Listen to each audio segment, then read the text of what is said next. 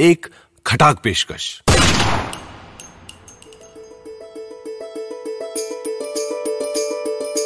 यशवंत व्यास के लिखी कवि की मनोहर कहानियाँ। को पावर्ड बाय बीमा गराज सुना रहे हैं विजय कश्यप।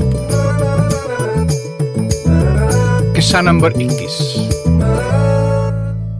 कवि को गोदी बहुत पसंद थी। गोदी में ही उसकी कविता उपजती और चैन पाती थी। युगों युगों वह जिस गोदी में बैठा, उसका गुदगुदापन ही कवि का गुदगुदापन हो गया।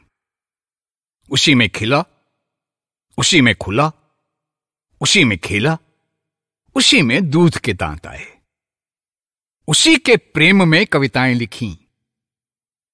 उसी गोदी में रोया, दूध पिया, गीला किया और वस्त्र बदले।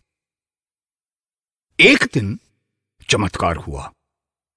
गोदी गायब हो गई। कवि धरती पर आ गिरा। अब वो गोदी निरपेक्ष क्रांति का अग्रदूत है। वो जो लिखता है, वो धरती की पुकार है।